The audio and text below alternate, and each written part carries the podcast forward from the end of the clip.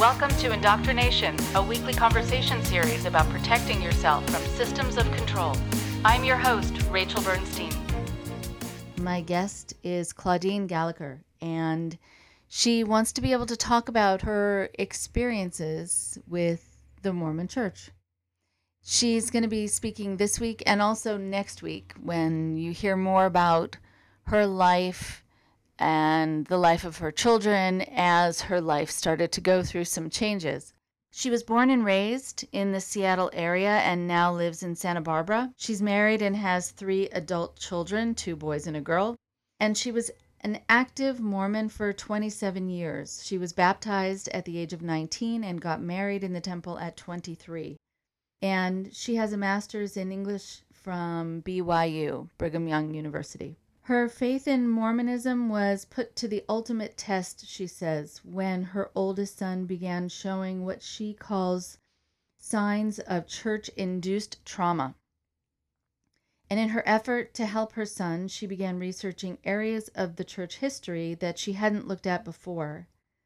And what she says she found were patterns of deception, and then she experienced her own religious trauma and it was something that was the catalyst for her to suddenly question things and to make a change.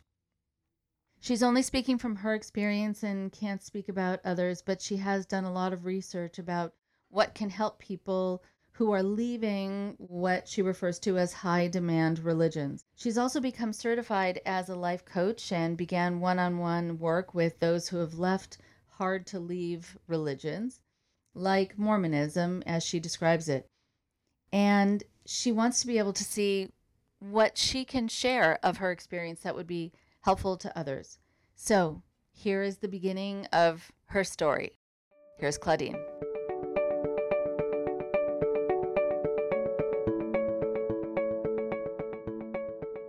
Okay, so I am very happy to have Claudine in my office this morning talking to all of you.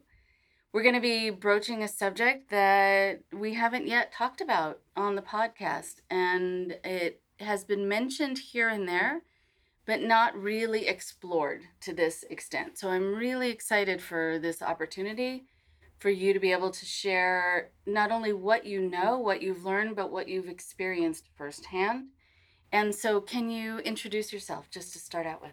Yeah, sure. Um, I'm Claudine Gallagher, and I was raised in a home without any religion. Mm-hmm. Um, when I was 15 years old, my great grandmother died in my arms. Hmm. And this sent me on a journey to really want to understand death. It was so confusing to me. And so I began seeking answers. Maybe a year after my grandmother died, there was an accident in our neighborhood where a young LDS boy was shot and killed. Mm-hmm. And I ended up going to that funeral.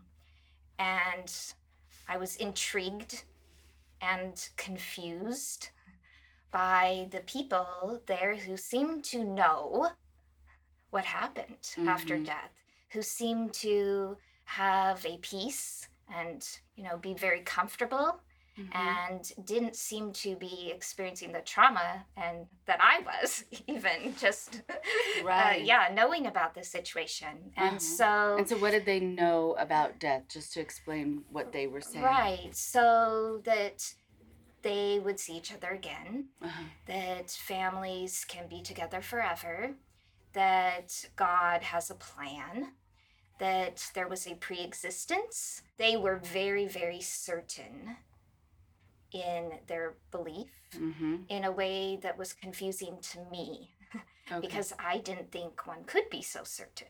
Okay. And so I felt like either I don't know something or haven't figured something out that they mm-hmm. clearly have, mm-hmm. right? Mm-hmm. or um, or they're all delusional, right? But I can remember going home and being kind of frustrated uh-huh. um, and confused, but still wanting, intrigued mm-hmm. at the mm-hmm. same time. And missionaries came knocking on my door several months later, and I had a lot of questions for them Mm-hmm. and began, you know, talking to them and many sets of missionaries. Actually, I was not the golden convert. Uh-huh. Um, but at some point, I decided that they answered enough questions that I had that, and that the way they lived was beautiful and life affirming. It seemed to me they lived by very good moral principles. I love the people and the community. I was also, this was about age 19, I was very lonely. I wanted something different in my life, and I just decided to give it a try. Okay. really. Okay. Um, without any, like, I still don't think I had this perfect testimony that it was Uh-huh. all true, but Right. I, I kind of hoped it was. So I Mhm. got on board and I began checking the Mormon boxes. I went to BYU Okay. and I got married in the temple Mm-hmm. and I had children and I stayed home with them. Um, and eventually I came to a point where, you know, I trusted the organization more and more and I trusted the leaders. I believed, you know, at minimum they were honest and working what that they were being directed by God. Maybe not all the time, but most of the time and and definitely in the times it was essential and mattered is you know where I got to a point. I I still they I wrestled with a lot of questions and had challenges with a lot of things and I did what Mormons are taught to do, which is to put those unanswered things on a shelf. and just believe that at some point you'll probably get the answers. Right? Like there's a Uh-huh. lot that doesn't make sense. You just kind of focus on the things you do know and that do make sense and move forward. So I was kind of accumulating a pretty good shelf, but it's getting heavier and heavier. yes, exactly. but um but on the on the flip side of that, I was also having a- a variety of very positive experiences. Like what? And um, there was a time my husband was working for Microsoft and we were moved to China for six months. It was amazing to be able to contact members of the church easily over there, get information that I needed to about the city we were going to. And then when we landed there, that leaders from that organization met with us. One gave me a tour of the grocery store, showed me the ropes, right? So, like Mormonism, because it's organized geographically, kind of like school districts, if you Mm. can, you know, Mhm. imagine. So, Right. when you move into a home, just like with school districts, your kids are assigned a particular school and yeah. and then you're in a district. Um, Mormons are organized into wards, which are like the schools, and stakes, which are like the districts. So Mormons don't go church shopping, um, which has benefits and drawbacks, Mhm. right? Because you're just like where you land, that's your assigned community. But when you do show up, there's people that are there to often just like help you, help you move in, you know, help you move out. Mhm. that if you get sick, they're there to bring you meals. And th- there's a tremendous sense of safety that can come from feeling you have this built in community. Mhm. And if anything, you know, disastrous really happens, those people will be there for you, have your back, help pick up the slack. And that is so relieving and reassuring, and you don't feel alone, especially Mhm. from what you were talking about, that you really felt lonely. So, here, this was filling a lot of your need for community and Mhm. connection. And as you're talking even about the positives, you know, I'm hearing you say it was good and also, you know, not so good for these other reasons, but that you still can put a lot of things uh, maybe either out of your mind or on the shelf, as you were saying, Yes, and yes. just focused on the positive. I'm curious, just to go back for one second, what tradition were you raised with before, or if any, before you got intrigued by this? Yeah, no tradition, Okay. actually. Um, my parents became Catholic. Um, my mom was actually baptized Catholic when she was very little. My dad converted after I moved out, and um, my parents went back to the Catholic Church, right? Okay. Or started attending. So, okay. but as I was growing up, I didn't go to church. We didn't pray in our home. I did attend churches with friends, you know, a handful of times, including the LDS church. And, but nothing regular, and it wasn't emphasized. Okay, so here this was not only providing you with the community that you talked about, but with uh, a theology and and a belief system, which can feel good when you feel like that's not something you had or that you didn't realize maybe that you were missing. A lot of people Yeah. have that feeling. Oh, this is Mhm. something that could have been good for me while I was growing up as well, because it's working for me now. You know. Yes, as some it helps you feel connected to something bigger than you, Mm, okay, right? okay. And the and you know gives you a clear sense of purpose, and that can feel great as Right. well. Right. Mhm. Okay. Gives you a lot of structure. Okay, a lot of structure, right. And for some people they they'll push against the structure, other people feel safe within it. And I think for most people it's a little bit of both. Right. Okay. Mhm. Okay, so then when you were moving and you moved to this new place, you already had children by that point? Yes. Okay. Yes. Hmm All right. How old yeah. were they? And when we went to China, that was 2009. My youngest was 8 Mhm. Um, my middle son was 10. He turned 11 in China, and my oldest was 13 and turned 14 while we were there. And with the children, if they were asked, I don't know if they were asked by the people around them about their tradition, about their life, would they have been open about their belief system or the connection to the church? Well, China's kind of a unique place in that uh, Mormonism is not one of the accepted five religions over there. And it's one of the few places where you will hear Mormon leadership preach from the pulpit do not share the gospel. Like, Yeah. they do not we were not allowed or we were you know strongly discouraged maybe i should say from um, sharing that Mhm. and so we would basically say if someone asked us you know i i appreciate that you're very curious i would love to tell you more about our beliefs however your government has forbid us from doing so so we Uh-huh. can't Wow. Okay. that's basically what we said there okay. Yeah, Yeah. but that's unusual. Most places Mormons would share their Mhm. beliefs. Mhm. Okay. Wow, it's interesting. So you needed to come up with kind of a script. how Yes, to yes. and to give something for your children to be able to say if they were ever asked as yeah, well. Okay. exactly. And so did it make you feel that there was this piece of you that needed to stay hidden? Did it make you worried at all? Uh, no. Okay. mm-mm, Okay. No, it not at all. It was. uh, Yeah, it was a good time there. Okay. And Actually, that's I'm glad. I'm glad to hear you had a good time. And how long were you there? we were there five and a half months. And then you left China and where did you go after that? So, well, we we went to a variety of homes um, and places because no one will rent to you unless you can sign a year lease, and insurance won't allow you to Uh-huh. um, do that. So it was a challenging time for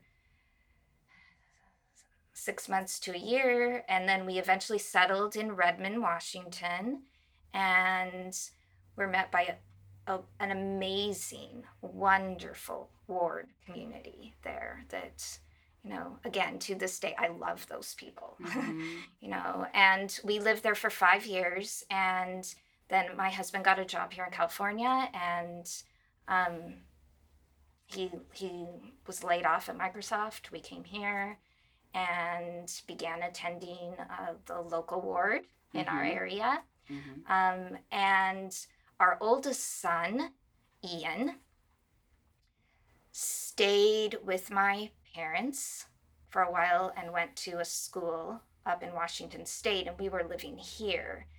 And he came to visit us, and I really sensed some depression and tried to talk to him about it, but he wasn't very interested in sharing much. Okay. Um, I also recognized that whenever I brought up anything that had to do with church, he shut down. And the look on his face, my gut instinct was something traumatic had happened to him. And I was kind of scared. yeah, of course. yeah. And so he went back to Washington. And at one point, he reached out to me, and it was a call for help. Hmm.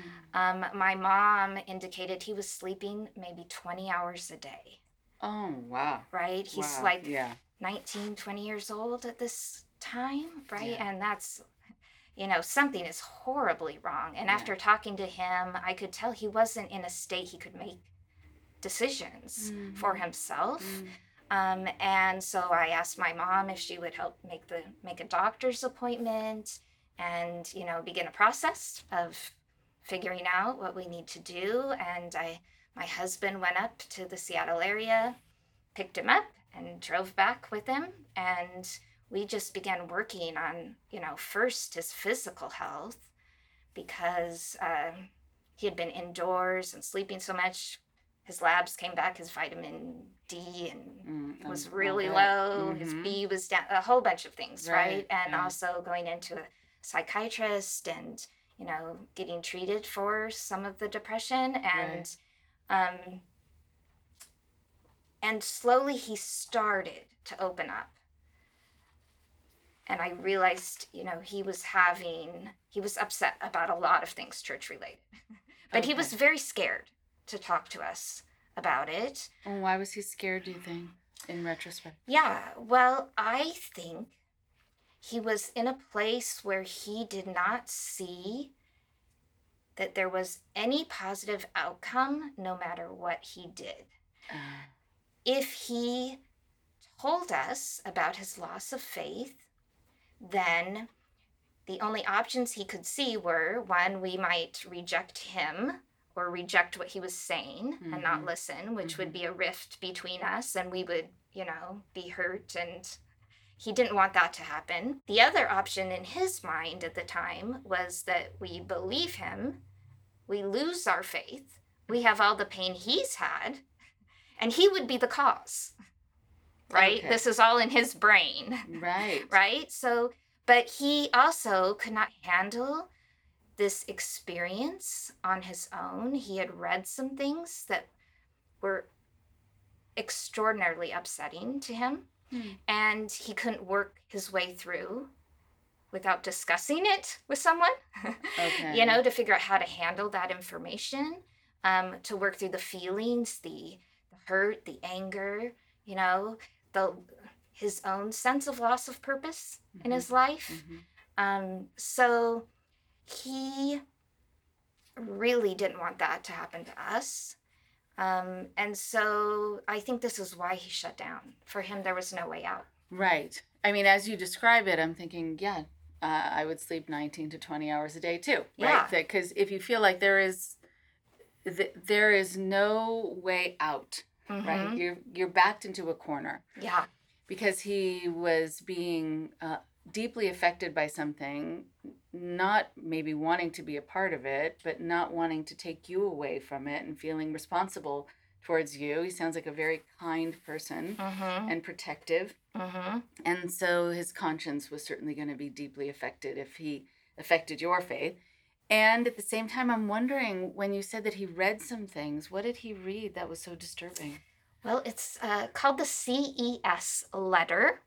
Okay. And this is a letter that someone who had a man named Jeremy Runnells um, wrote to a church, the director of the church education system at a Mhm. particular time when he Mhm. was going through his own faith crisis.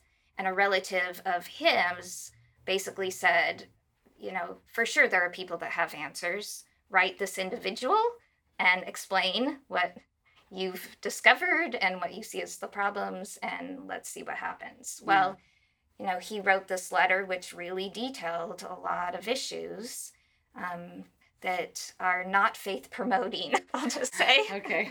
okay. Uh-huh. And they're all put in one place.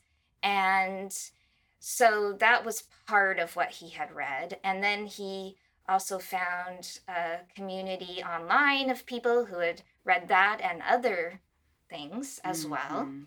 and who were talking about them. And so, you know, he realized, and then he did some of his own research, right? So he discovered things that he hadn't known before that really hit to the heart of the truth claims of the church. Mm, mhm. Okay. And so I'm curious what some of these things were, if you feel comfortable mentioning them, because yes, that's going to be at the heart, as you're saying, at the heart of it, the, of the conflict, the dissonance, Mhm. the not knowing also whom to believe to. Right. Right. And so, what were some of these pieces of information he was coming across that were so upsetting to him? So it's been a while since I've looked at the CES letter specifically, but I'll tell you just what, you know, in general, Yeah. some of the most, um, the bigger themes that people are coming across that are very troubling to them. Um, one is Joseph Smith's practice of polygamy, that the correlated materials of the church have created a story about Joseph Smith and that he was married to this woman named Emma, often referred to as his beloved Emma in all the church curriculum. And she's pretty much the only one who's brought up ever Mhm. in the church curriculum, Okay. right? Everyone kind of knows Brigham Young practiced polygamy. Not everyone does know that Joseph Smith practiced polygamy. Um, and if they do, they don't necessarily know all the details and the circumstances that surrounded his practice. Mhm. So it's more than he just practiced it, but it was the methods he used to Mhm. coerce young girls to convince them to marry him Mm. which can be very troubling to people. Um, you know, the youngest person he married was 14. Um, he basically offered them and their families eternal salvation.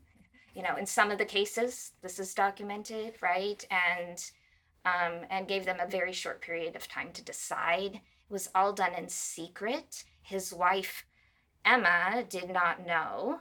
Oh, wow. And even there was a ceremony um, at one point, a mock ceremony that he had to be married to two women that she, when she finally said, okay, fine, you can practice polygamy, but I get to pick them, Uh-huh. she picked two women who he had already previously been sealed to and then created a mock ceremony. He didn't tell her that, Right. right? And kind of got remarried. So the, the level of deception towards his wife was very extreme.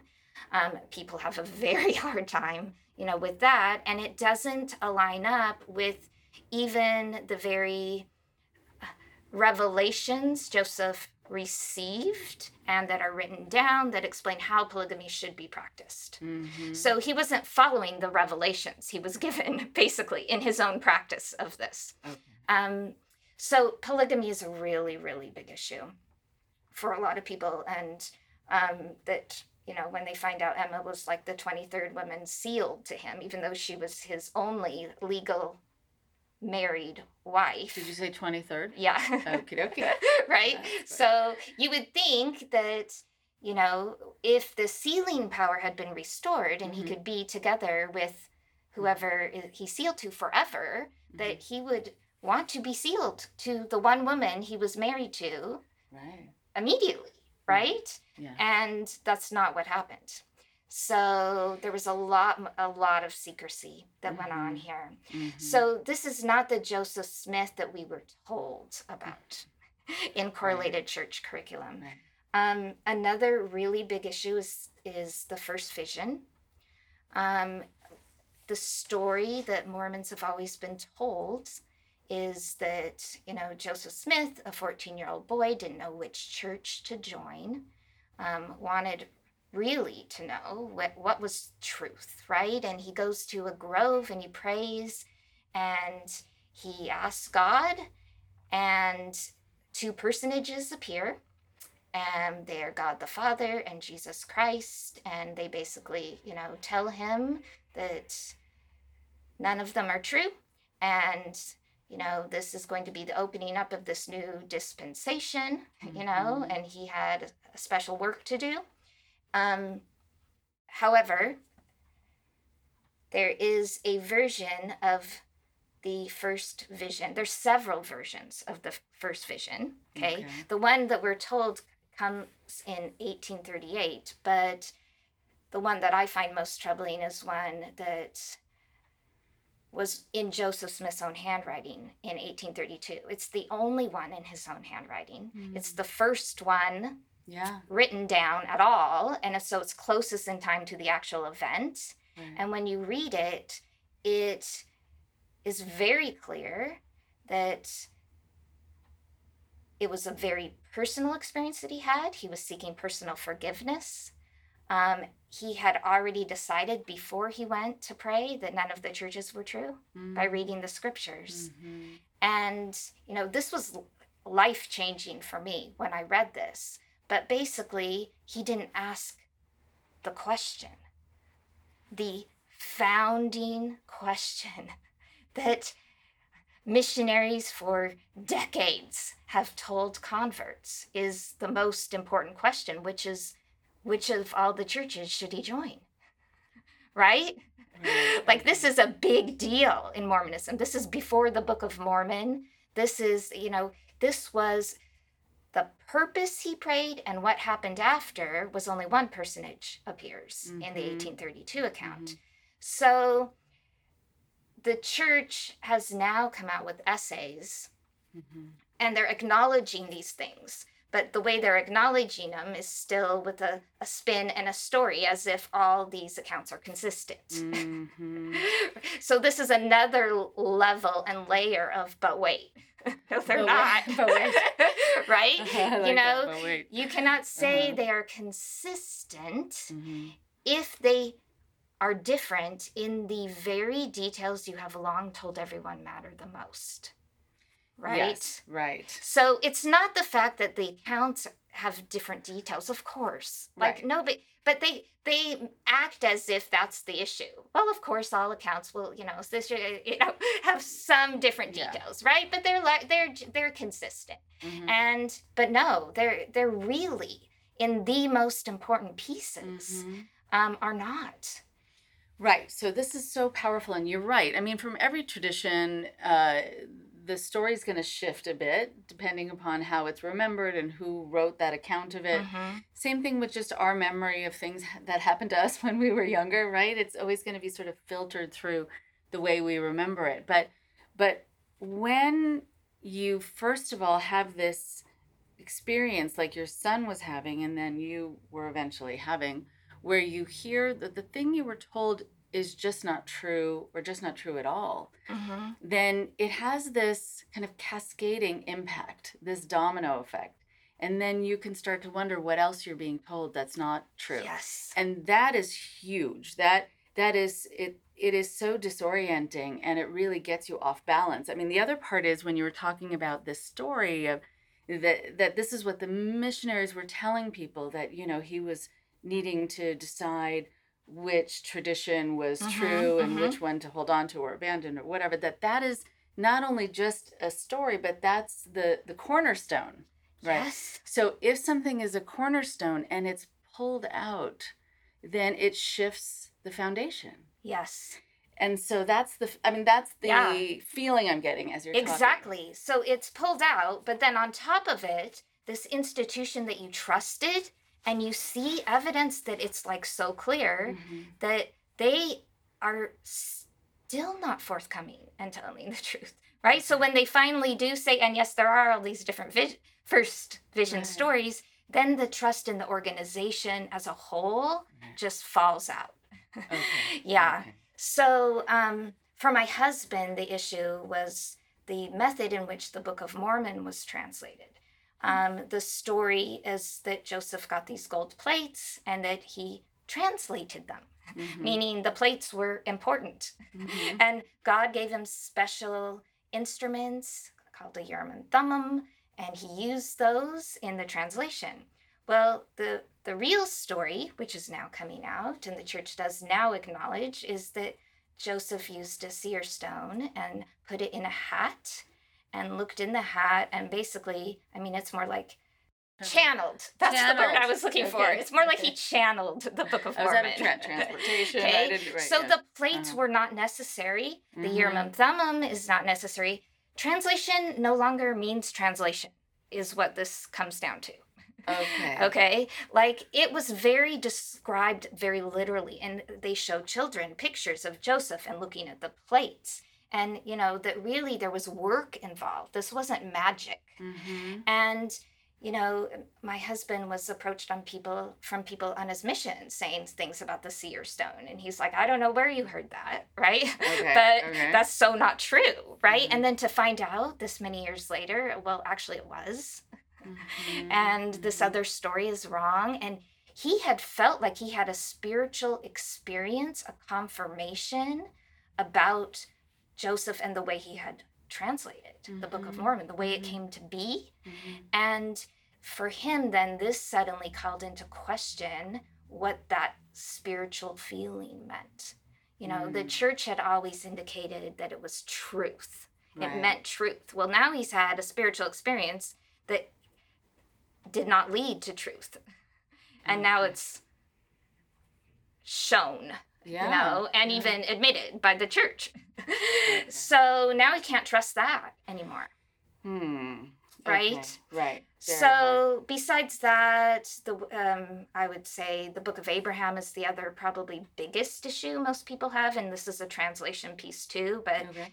Um, this is another book of scripture, which Joseph said he translated in it by his own hand, or Mhm. he, well, that the the scroll was written by Abraham in his own hand, and that he Mhm. translated what was on the scroll into this book of Abraham, Mhm. right? Again, a literal translation. The church didn't tell people that they actually found the scroll that nothing on it matches anything that Joseph translated, that Oh, it's actually a funerary text, um, Oh. a common funerary text. Interesting.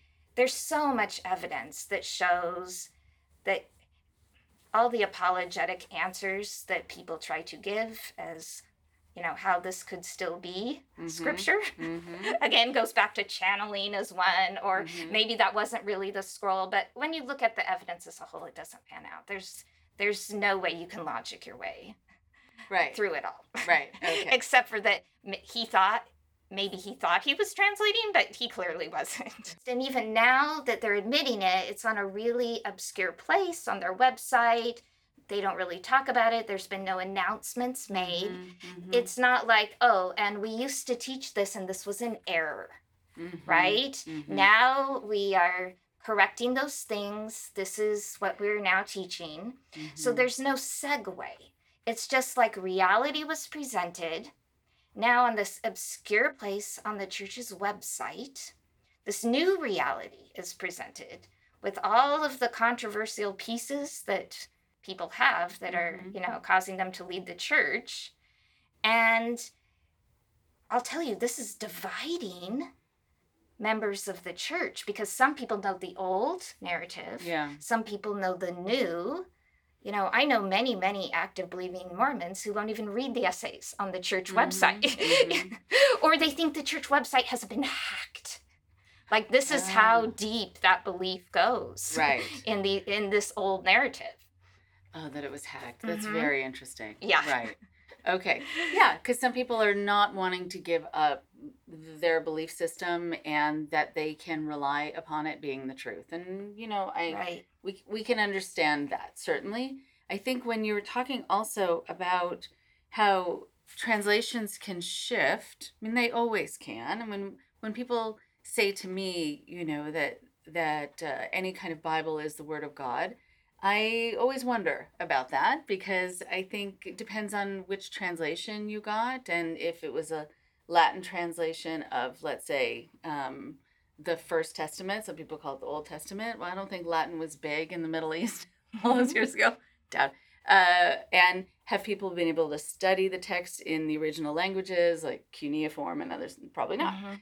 And so there's always going to be this uh, representation and misrepresentation the thing that I think is so powerful about your story is the lack of acknowledgement.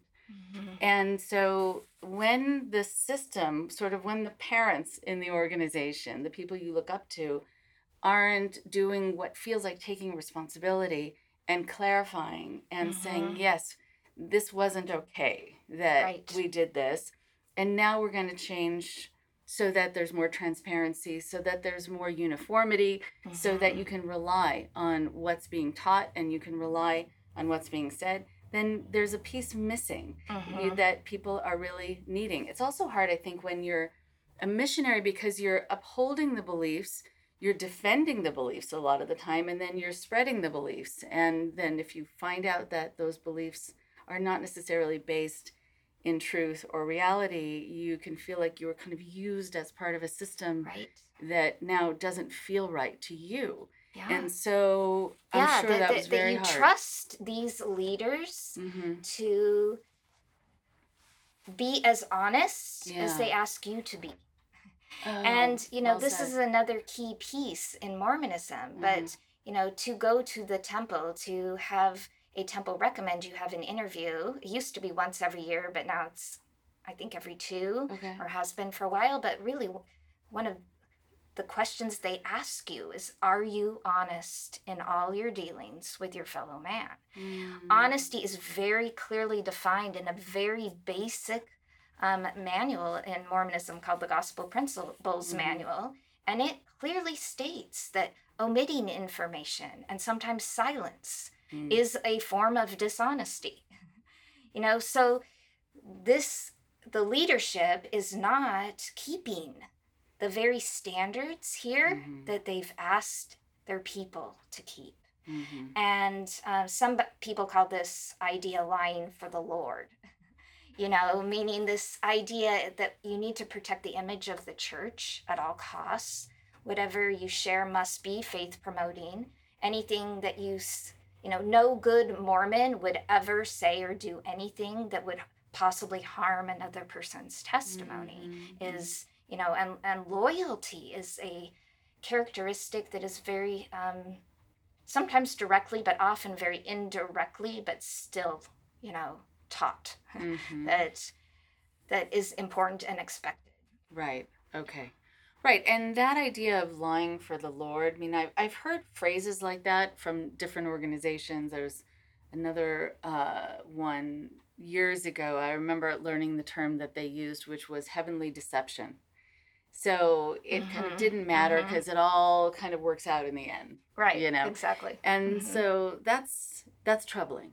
That is troubling. Okay, so let's keep going with your story. So you were talking about then your husband and the impact that this was starting to have on him, and then what happened? yeah so well back to my son Ah, though yes, right yes. Mhm. um during the time we were trying to get him physically healthy Yeah. My other son, Sean, um, put his papers in and decided to go on a mission. And and it, it really seemed to happen so fast to me. but it wasn't really until Sean left that Ian began to open up um, and be physically healthy enough, really to begin to think more clearly, to not need as much sleep. He and I started taking walks. I sensed, you know, when he started to talk about the church, again, he would shut himself down. Mhm. And I can remember at one point turning to him and, and saying, Look, you know, if I rather have you talk to me no matter what you say about the church. Like I if you're mad Yeah. about something, Mhm. if you want to swear about it, like basically I care about our relationship. Mhm. you know, and and he heard that.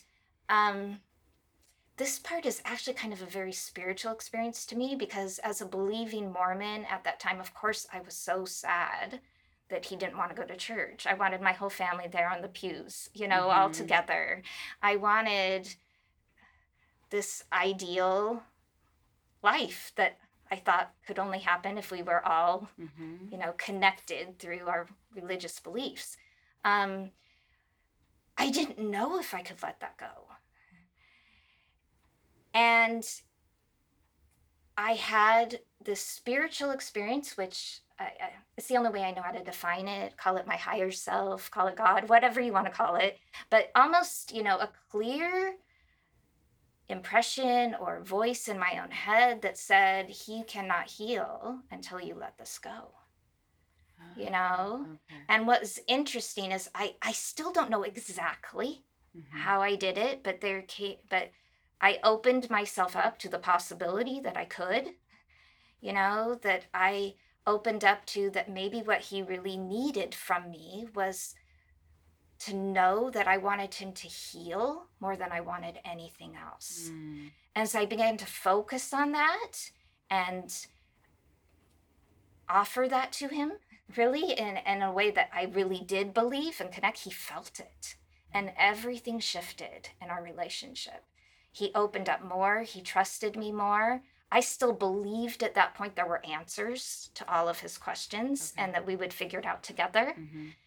he wanted to have his name removed off the records of the church and we kind of came to this little compromise at that time which was i just said "Could- would you give me like how about just give me a couple of months to look into this and let's Mhm. keep talking Mhm. and you know would that would that be okay and at some point of course you can do that if that's what you feel is right you Mhm. know i'd really love to have the opportunity to you know check some of these things out and continue these discussions Mhm. and he believed in my love enough at that point that he was like okay sure mom i, d- I don't know what's happening i trust you and so i began my own research and this is when you know things were not clicking the way I, what i found was not what i expected Ah, okay. then I went to my husband and I said, I can't do this alone. And he had had a lot of blinders on. He grew up in a in an orthodox, you know, believing family. Mhm. Um, and he's very logical and scientific and I he tells me now he kind of knew if he looked too far it might it might be a problem for him Right. Okay. right and um and plus he had so many positive and wonderful experiences Mhm. um so but he also you know really didn't see an option to devastate his mom uh, his parents had gotten divorced his his brother um was killed he was actually the, the, that was the funeral i actually went to Oh. the 14 year old boy who was shot by his son or, or by his friend By his friend. and Oh, so um so you know and his and his youngest brother had been you know more rebellious and didn't stay with the church so he was like the s- the Yeah. son the good son the one that was going to stay strong Mhm. and stable for his mom and so you know he he just didn't look so then he found the the seer stone and the hat Mhm, you know mhm, information mhm. and and that shifted everything for him so now we're in this kind of whirlwind and i call it a realiquake okay Realiquake. Oh, that's. i good one. realized there was not a word you know an emotion i could use i had to make up my own Mhm. but it really did l- feel like almost like the ground beneath me was shaking. I mean, it felt very disorienting, Mhm. right? That shelf that I told you about all came down. And not Mhm. only that, but the whole darn house that it was Right. attached to Right. like fell on the ground. And it's like I'm looking around and suddenly I can see at a distance, I can see things I've never seen before Mm. right? But um, all around me is this giant mess, and I don't know where to start.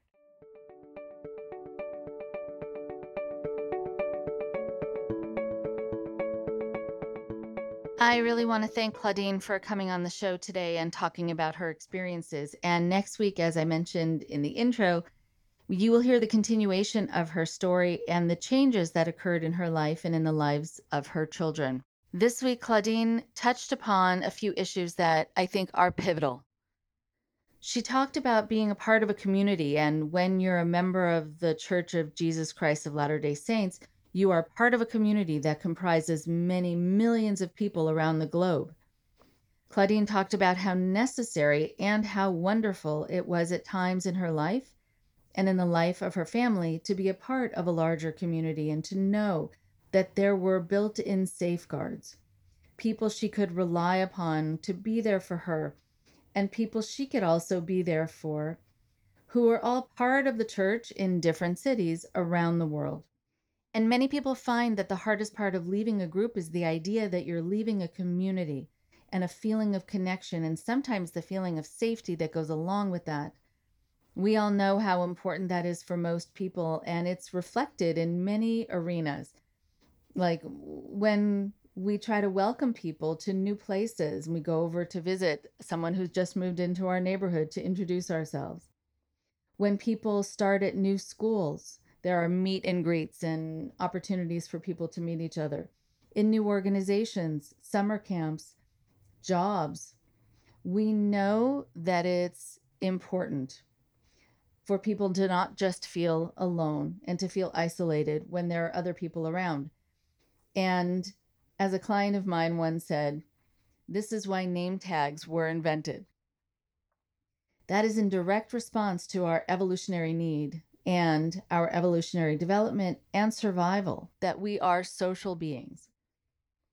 There are two issues, though, that I want to address that do not undermine the power of this sort of connection, but these issues that I come across very often with my clients are the following. People will often tell me that when they were raised with a belief system, either that or that they adopted it as adults, it was often offered to them as a means of safety. And they did truly believe that believing the right way was what was keeping them safe. And while I don't ever want to interfere with any belief system, especially if it gives you a feeling of protection, I do think it's important to mention that safety is not necessarily automatic and should not be promised, actually, even though it often is. Some clients of mine have talked about how, in retrospect, they see that they put themselves in harm's way because they believed that they were under spiritual protection and then could walk down dark alleys without anything bad happening to them, or could take other sorts of risks without needing to be aware of their surroundings or taking any precautions. It can cause people to take those kinds of risks, and when they survive, then they often feel that it was because they had that belief system that they were protected, rather than perhaps it just being a matter of luck that they were not attacked and that something horrible didn't happen. Again, while I would never want to take anyone's sense of security away from them, even if it's not something that comes from a tangible place, but rather a spiritual place, I do still think it's important and responsible for me to say that I think it's important to have both things in mind simultaneously, meaning that it's more than okay for you to have a particular belief system that makes you feel protected, but to remember, as far as I see it, that you need to partner with that belief system to keep yourself safe, that you still want to be aware a belief system can be misinterpreted as a magical power or overinterpreted as a superpower. And that's unfortunately where some things can go wrong and some things can happen that could have been prevented. And if you're part of an organization that tells you that it's wrong of you to engage your logical mind and take in the evidence of your senses, as Dr. Margaret Singer would say, and that somehow it proves that you're a non believer or a sinner if you take precautions, if you doubt, and that all you need to do is believe, then you'll be fine. I want to tell you to proceed with caution with getting any further involved in that group or staying in that group because there is a danger in life of becoming too passive and just going on automatic pilot. It's good to remember that priests still go for checkups and rabbis wear seatbelts. And members of religious organizations sometimes lock their doors at night and move away from windows when there are hurricanes and go underground when there's a tornado. And there is nothing wrong with that. It does not mean that they have compromised themselves spiritually. They're not proving their disbelief. They're not necessarily interfering with what they believe to be God's plan, if that's what they believe in, but instead they're using wisdom, assessing what's needed in a situation and necessary in those moments to protect themselves and their loved ones. So I see it just as a good idea.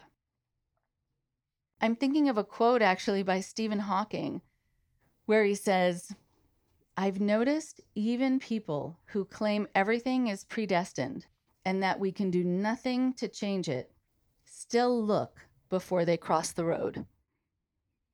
So, the other issue I come across is that sometimes people feel that in order to remain a part of a community that makes them feel safe and good and connected, that they have to hide a part of themselves, an important part of themselves. Sometimes their true selves. So there is a sense that as long as they come across, at least on the surface, as living a life that is acceptable to the people in the group or believing as they should according to the leadership, then they'll be safe and will still be part of the fold.